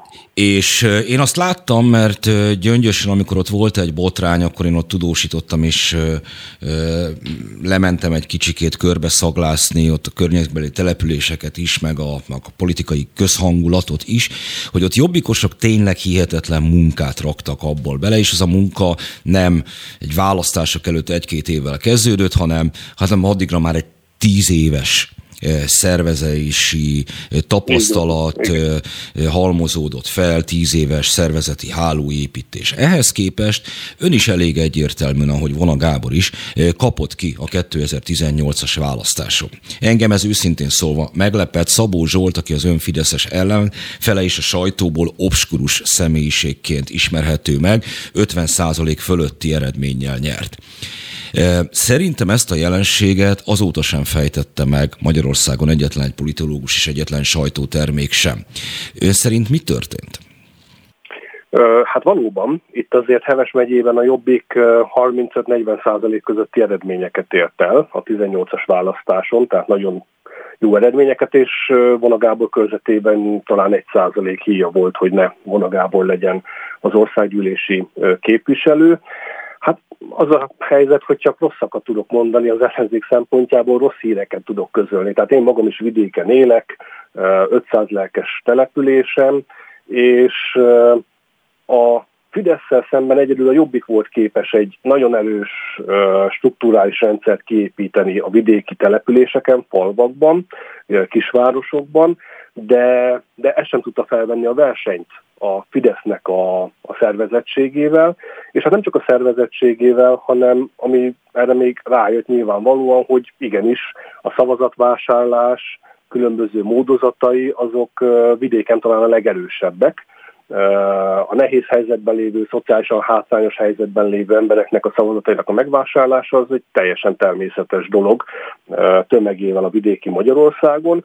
Talán ha ez nem lenne, akkor lehet, hogy egába lett volna a Jobbik és a Fidesznek a szervezettségi mutatója, de ez mindig a végén le tudta nyomni a Jobbikot. Tehát az a helyzet, hogy a vidéki Magyarországon elképesztően erős. Tudomásul kell venni a Fidesz beágyazottsága, és, és, és hát egy kampány során ez a szervezettség, az, hogy el tudják vinni a szavazókat, az létfontosságú. Ahogy most a DK kiválóan szervezi meg a maga számára a szavazókat, ugyanezt csinálta a Fidesz, és csinálja értelmszerűen az országgyűlési választásokon, és én azért vagyok szomorú, mert nem látom, sőt, egyáltalán nem látom a jobbik kiesésével, hogy ezt lehetne pótolni, főleg ilyen rövid idő alatt pár hónap mikor majd ráeszmélnek ellenzéki oldalon, hogy hát a jobbik az igazából nem olyan erős, mint ahogy mutatta magát, már nem lesz idő pár hónap alatt, úgy ahogy ön is mondta, akár tíz éves struktúrát kialakítani és azt a rendszert működtetni.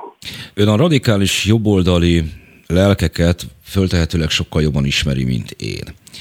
Hogy itt nem csupán szervezeti elcsökeményesedés történt az elmúlt időszakban, mert Jakab Péter esett vissza folyamatosan a közvéleménykutatásokban is. Závesz Sziborral beszéltünk arról, hogy volt egy olyan pont, amikor még vezetett is a miniszterelnök jelöltek között. Most már legjobb esetben harmadik tud lenni. Hogy nem, nem érzékel egy olyan jelenséget, hogy például egykori jobbikosok, vidéki jobboldaliak eh, másfele kezdenek el tájékozódni, akár a hivatalos ellenzéki jelöltek eh, közül mondjuk Márki Zaj Péter irányába, vagy, de, vagy akár most érkezett meg hozzájuk az, hogy van mi hazánk, vagy polgári válasz, vagy más ezen az ellenzéki megállapodáson kívüli erő. Hát a mi hazánk felé ez jól látható volt, hogy a jobbi szavazó bázisának és a szervezettségének kb. a 10%-a távozott, amikor én lettem az elnöke a Jobbiknak, és Torockai László nem nyerte meg az elnökválasztást. Az egy, az egy nagyon jó konkretizálható 10%-os veszteség volt. Ettől még maradhatott volna ugye bár nagy párt természetesen a Jobbik, de a mostani, már a, nem a mi hazánkra ö, szavazók vagy, vagy vele szimpatizálókon kívül. A többi szavazó viszont teljesen egyértelmű, mind szinte, nem azt mondom, hogy mind, de a, úgy mondanám, hogy a 2018-as Jobbik választóinak az 50%-a körülbelül Márki Zaj Péter tekinti olyannak, aki, aki talán a legjobban megfogalmazza az ő elképzeléseiket. Ez az a választói réteg, amelyik szeretett volna egy korrupciómentes jobbközép pártot látni Magyarországon, ami esetleg kormányozhat is. Ez mindenképp egy 10%-os szavazóbázis. Ezt nagyon jól látható, érzékelhető, én nagyon jól látom, beszélgetéseim során ugye nyilván mindig felismernek az emberek, itt főleg itt Heves megyébe, hogyha bárhova elmegyek, és bárkivel beszélgettem, az a helyzet, hogy nem ok nélkül Márki Zaj lehet, hogy megelőzi Jakab Pétert majd ezen a előválasztáson, mert szinte mind azt mondta, hogy őt tartják szimpatikusnak, az a hírem, hogy fel kell ébredni, igenis van Magyarországon, még ha nem is óriási, de azért egy 10%-os szavazó réteg, amelyik nem szeretné a DK Gyurcsány Ferencet, és nyilvánvalóan a Orbán Viktort, a Fidesz sem hatalomba tartani, az bizony igenis létezik. Az más kérdés, hogy ez majd hogyan és mikor lesz megszólítva, mikor lesz erre erő és energia, hogy ezeket az embereket össze lehessen fogni. Nyilvánvaló, biztos tudja azt is, hogy a polgári válasznak vagyok ugye egyik alapító tagja.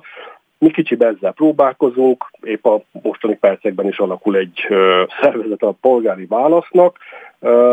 Én bízom benne, hogy előbb-utóbb ki fog alakulni az a politikai párt, vagy már akár ki is alakult, amelyik majd össze tudja gyűjteni ezeket a szavazókat, és ha nem is egyelőre nagy pártként, de egy, egy, egy közepes pártként akár megjelenhet a politikai palettán. Ja, a végére egy rövid kérdést engedjen meg, mert azért nem mindig a polgári jobbkizépen találta meg a, a, a helyét, politikai otthonát. Nem ezt akarom különösebben boncolgatni, de hát ön tagja volt az Egri Skinhead szubkultúrának még a 90-es években, meglehetősen fiatal emberként. Hogy kirobbant egy botrány a múlt héten a Jobbik körül, kikerült egy felvétel. Megint csak jobban ért hozzá, mint én. Az Ózdi alpolgármester egy sziléziai kiállításon a, a zsidó üldözést bemutató részlegnél kart lendít. Mire ön mire ő azt mondta, amikor érdeklődtek nála, hogy ez mégis micsoda, hogy á, ő csak integetett a fényképet készítő ember mögötti társaságnak. Akár ezt a szituációt jól ismerő emberként, ezt ön el tudja fogadni hiteles magyarázatnak? hát azért teljesen egyértelmű, nyilvánvaló, hogy ott mi történik, sokkal nyilvánvalóbb, mint sok más esetben egyébként, ami akár a családomat is érintette, de viszont a kommunikáció tökéletesnek tűnik, hogy mindent le kell tagadni, még a teljesen egyértelmű tényeket is, de viszont ilyen helyzetben tehát lehet füllenteni egy bizonyos pontig, lehet más mondani, mint a valóság, de amikor az már teljes mértékben eltér, és szemmel láthatóan eltér a valóságtól, akkor az nyilvánvalóan kontraproduktív. Tehát ugye itt azért nem volt arról szó, de ugye itt nem csak a szervezettség hiánya veti vissza most a jobbikot, hanem azért volt itt egy kampány. Ebben a kampányban volt Melósnak a fenyegetése, volt, jobb, volt jobbikos országgyűlési képviselő letepelése a földre, vagy éppen most a parlamentben ugye nem erőszakkal való fenyegetés. Tehát ezek meg ráadásul mind erőszakos pártnak a képét mutatják a választók felé, és hát én nem gondolom azt, hogy ellenzéki, sőt ugye nyilvánvalóan baloldali, ez jelentős részben baloldali érzelmű ellenzéki szavazóknak ez tetszene. Tehát ez, ez nyilván, amik most itt kiderültek, és amik lezajlottak ebbe a kampányba, tovább csökkentették a jobbik népszerűségét a baloldali körökben nem ilyen kampányt kellett volna csinálni, erre tényleg mást nem tudok mondani. Nagyon szépen köszönöm, hogy itt volt velünk, és mindezeket elmondta. Szerintem egy igen sűrű és pörgős műsort sikerült összehozni a mai napon, és minden csinyát és bínyát az ellenzéknek kiveséztük. Holnap izgatottan várjuk az adatokat, már akik de nem velem lesznek, hanem ha minden igaz, Ónódi Molnár Dóra lesz ebben a műsorsában. Schneider Tamásnak köszönöm szépen, hogy itt volt velünk, és a hallgatóknak is viszont hallásra.